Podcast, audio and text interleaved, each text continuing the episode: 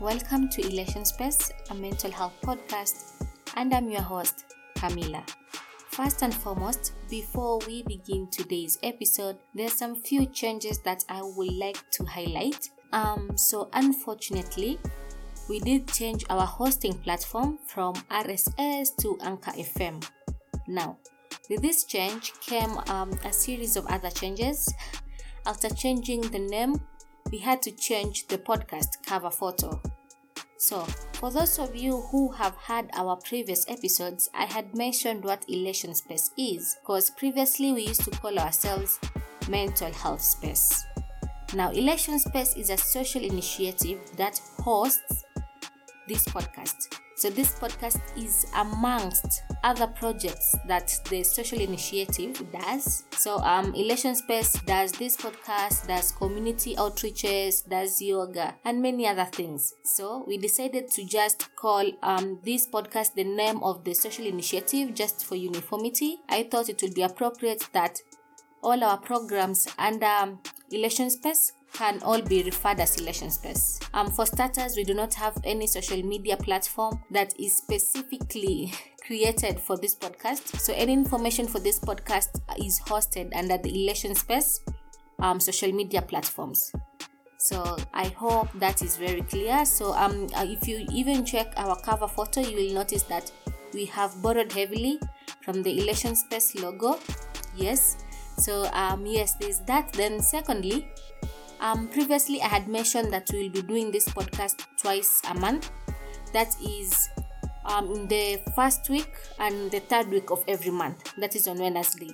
So now we have changed that to weekly. And I know I had mentioned that I do not want to um, limit myself to do weekly um, episodes because I was afraid that I might disappoint you. Like I produce an episode this week, then I failed to produce an episode the following week. I did not want that.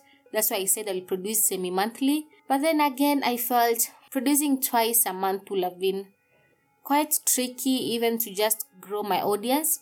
So I will try my best. I'm not promising, but I will try my best to ensure that every week I release an episode.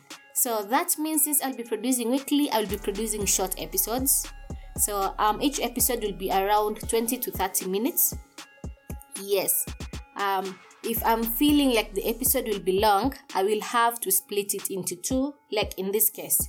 Um, okay, not really, because in this case, this is the second part of a story, but there are two different stories.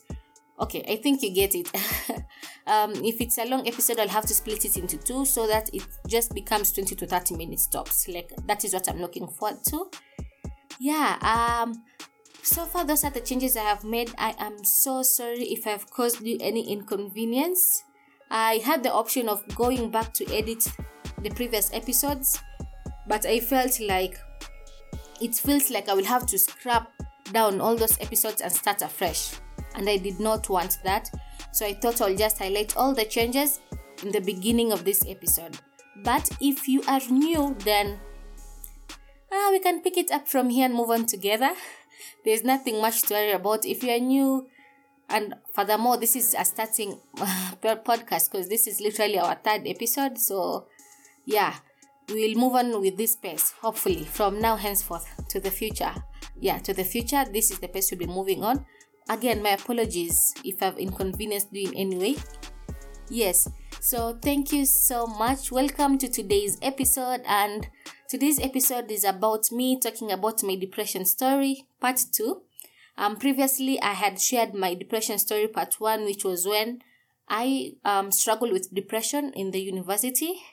Here now, it's me struggling with depression, but outside university. I was actually working. Yeah, I was working. Um, the depression was kinda in a way um correlating with me grieving. I had lost a loved one, so a lot of things uh, came with that. I was so overwhelmed. Okay, so um, let's begin the story. But before we begin, um, there's a heads up. Um, there's this part that I wanted to mention before we begin the story because it will play a role um in my story today. Um, yeah, so I lost my biological mother while I was around three years. Yeah, so that information will be useful later in the story Cool. So let's start. Um, so I was working at this time. Then I got a call from home that um I had lost my father. Yeah. Well, that was pretty uh difficult for me, minding you that as I've mentioned, my mother had passed on while I was young. So this news came with a backlog backlog of emotions. Anyway, I traveled back home. Um, it's quite a distance from where I used to work and where I used to live, like my home home, cause where I used to work was literally in the same region where I did my university, so it's still far, over 1,000 kilometers. Yeah, it was still far. So I I got the call, I went home, and yeah, so we went to bury my late dad.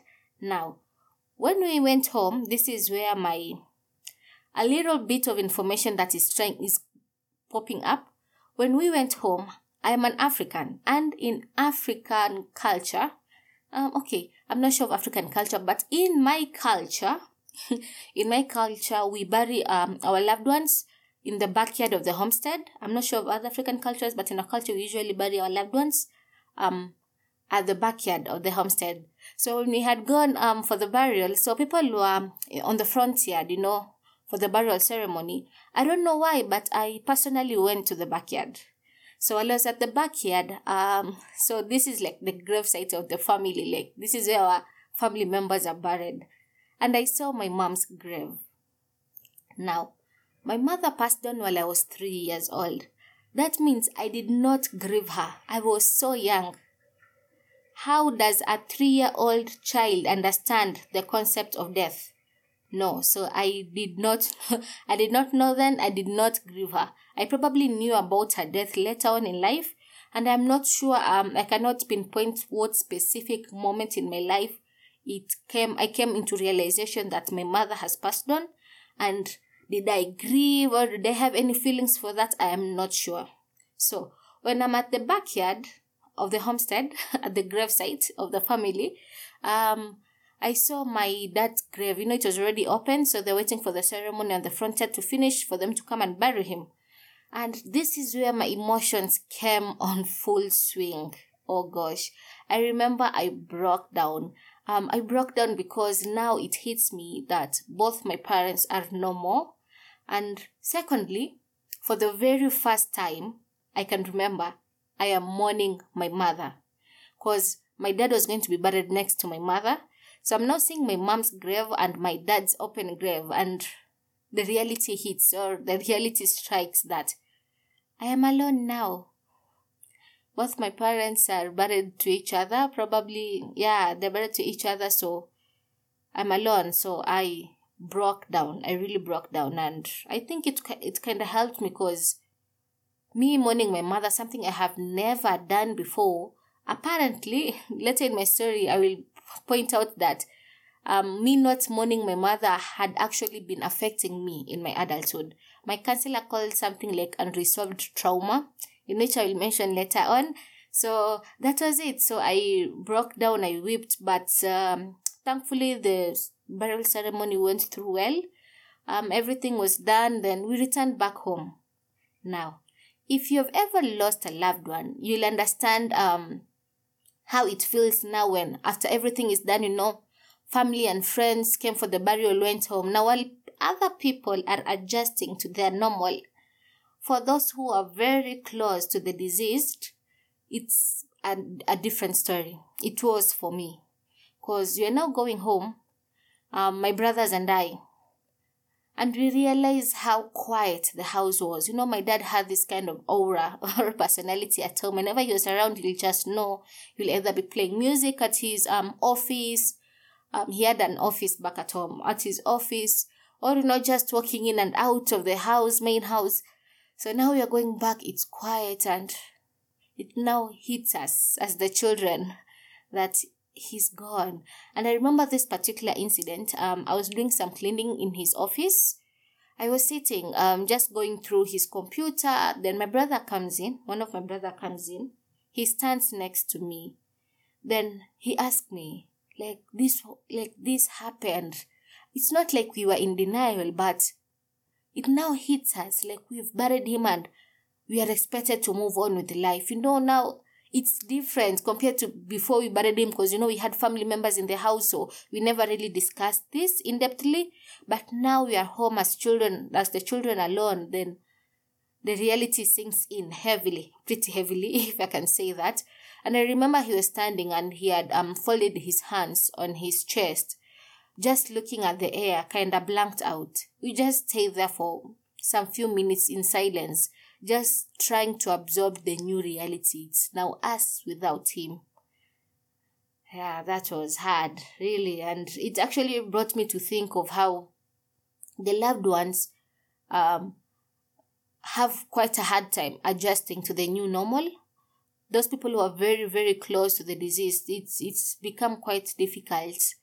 After the burial, after everything has gone normal for others, but those who are very closed um, to the disease, it becomes quite hard for them to just adjust. Now, you know, it feels like now how is how is life without them? How is supposed to navigate without them? Because you know, for us, our father was, um, you know, he was the head of the family. He was the one um directing many issues. So now he's not there. It's just us. We don't have a mother. it was quite emotionally chaotic, if I can say that. Yeah, it was. Um, but regardless, I think um, me being there at least helps me, just being around my brothers, and it helps me that at least I have people with me. So I stayed home for quite a while because um, I remember I had taken an off of around one month. That is, even after the burial, I still stayed home for some few more weeks. Um, after my leave was over, so remember I was working, so I had to go back to my workplace.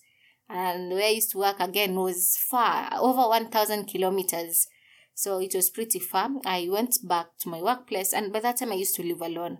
So, me going back to my workplace, this is where things started um, not working right for me. Um, there were a lot of things. So, my dad was the one um, who was mainly providing for the family. Uh, my two brothers, unfortunately, were not working at that time. So, my dad was the one who used to provide. Now, he's no more there.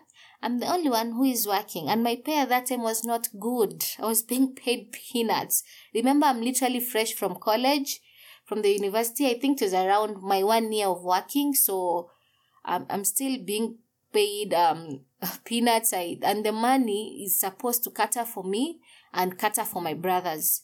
Mind you, one of my brothers had a wife and children, so it was pretty hard. Uh, and i remember sometimes i had to multitask and i i was working four jobs. Yes i was doing four jobs. I would even sleep like four hours at night.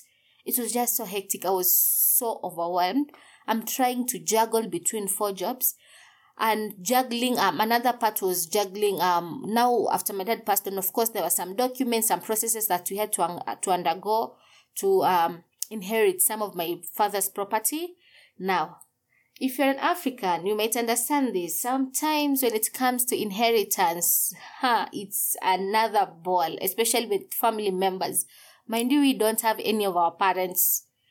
Both our biological parents are gone. So it's now some family members who are now playing on this ball and it's we did brush off on some very um wrong side. And I remember I, I actually um, broke some relationship at, at that point, in which I honestly at this point do not regret because uh, I remember one of my family members looked down upon me because I am a lady and I was young. I, I actually felt um I felt bad. I felt bad. But there was a lot of things going on. So um due to all these things that were going around my life, I decided to go for counseling. Luckily, where I used to work, um, it was an organization that used to deal to deal with mental health. So we had a counselor who will who was specifically for the employees of that organization. So um, I booked an appointment and I started this journey with my counselor. Now this journey was quite long because actually remember I, I my counseling sessions went for six months. Yes, because uh, my dad passed on around um in the mid of last year, mid year, and I ended my counseling in the last week of December. I still remember that conversation very well because that conversation I had I had made up my mind to do a number of things that I'll mention later on. So during this counseling session, it yeah, it really guided me, really. And um in some in, in some way it made me open some old wounds. I'd mentioned about my mother, but I had not known that her death could affect me like over 20 years later on. So it was um it was very emotional going back to start opening some wounds, discussing them and um just sharing openly how you feel, how I felt about it, because this was the very first time I was talking to someone about my late mother, being that open. I had never done, I have never done, done that before.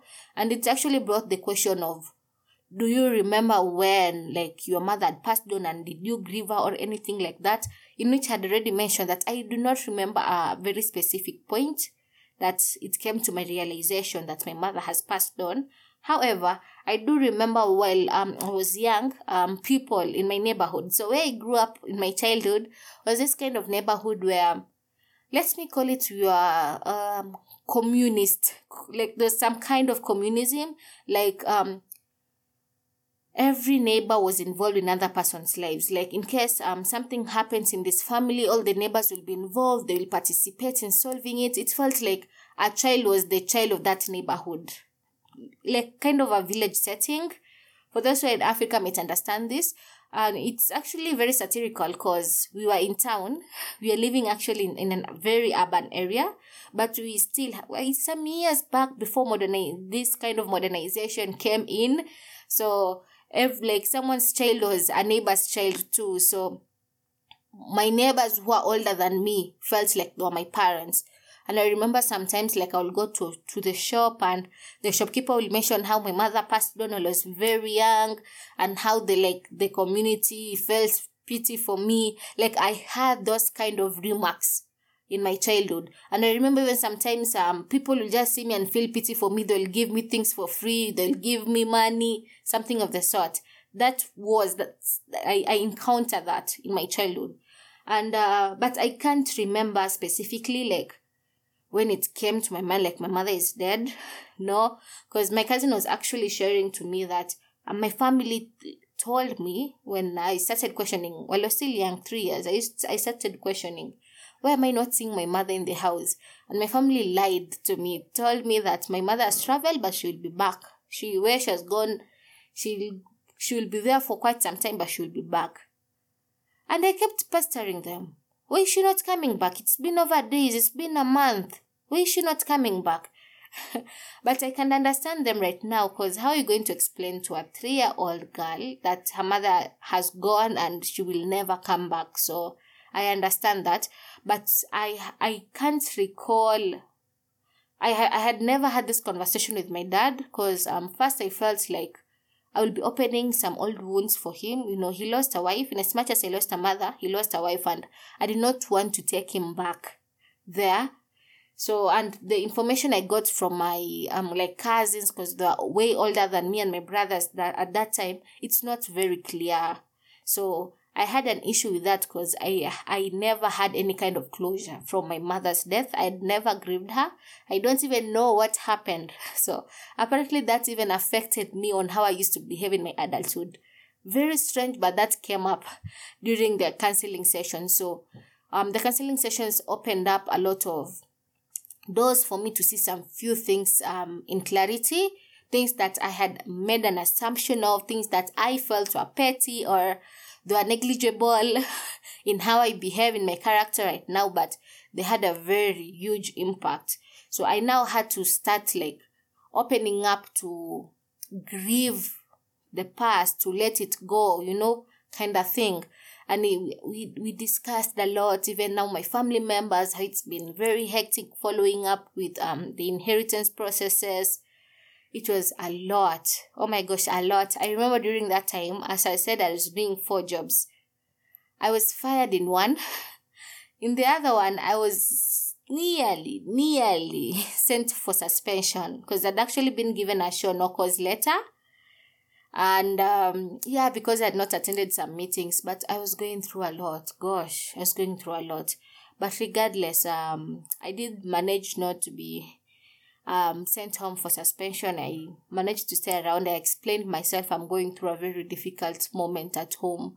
But yeah, they accepted the excuse. It, it wasn't an excuse though. And I, I stayed uh, at the workplace. And mind you, this workplace was also quite toxic for me. So there are a lot of things that I was struggling. And I, I remember sometimes like I'll I'll go home. I used to live alone. I'll go home and I'll just cry. I will cry. Like I'm just tired. I'm exhausted. Like this had to be like the most darkest moment in my life. I did go through depression in the university, and if I look back what I went through university, it felt like it was a child's play compared to what I was going through now. Because it was just a combination of me grieving, me stressed, me depressed, me overwhelmed, exhausted. A lot of things um came into play in this case. And um my like this it felt for me this was the first time i was grieving because i'd lost um some relatives some friends but losing a father felt different. It felt like now i've lost someone. This was quite different for me. It felt like i was grieving for the first time. And me grieving i was now grieving for two people. One who passed on over 20 years ago and the one who had passed on recently. So it was a, a very long journey that I appreciate. The counseling really helped me a lot in holding my hand and guiding me through this process. So yeah, that was it. So there's some few things actually that um I learned during this journey for me, and one of them was I had to cut ties with some people, yeah, including some family members. You'll forgive me for this, but I'm very unapologetic about it.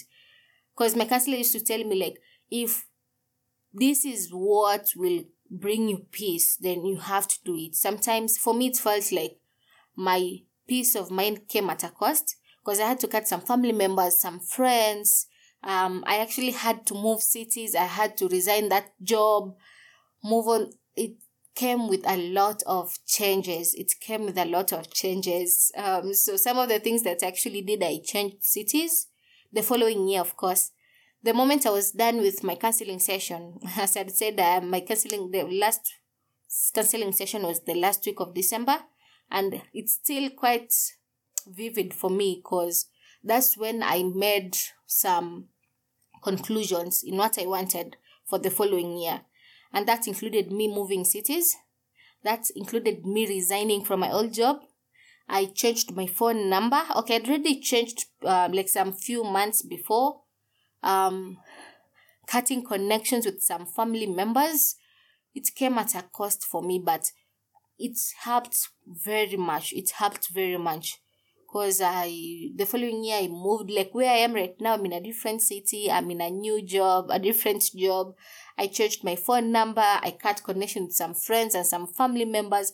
But right now, I have to admit it is the most peaceful moment in my life I have ever had as far as I can remember. Maybe there was some peaceful moments I had while I was some years old, while I was young or some months old. But right now, as far as I can remember, this is the most peaceful moment in my life and I cherish every bit of it. I know it came at a cost of having to get rid of some people, some um, environments, but I enjoy it this way. I really do. And I remember I actually tell myself sometimes that if it was even possible, I'll even change countries. I will change my name. Like, have you ever gone through a certain situation? It pushed it to the wall to a point it feels like you just want to start afresh from scratch. New country, new name, everything new. It felt like that. Of course, I couldn't do that, but it felt like that. But the little things that um I could do, I, I did them. Yeah, because um the workplace, the place I used to work, as I'd mentioned, was quite toxic. So I had to get rid of that environment. And getting just resigning, I felt I there were some possibilities of meeting some of my former colleagues even in town, and I did not want that. So I decided to change cities. I wanted a clear mind. I wanted a peaceful mind. That like if you've ever gone through um such um dark moment you will cherish the little bit of comfort you get. Really, you will.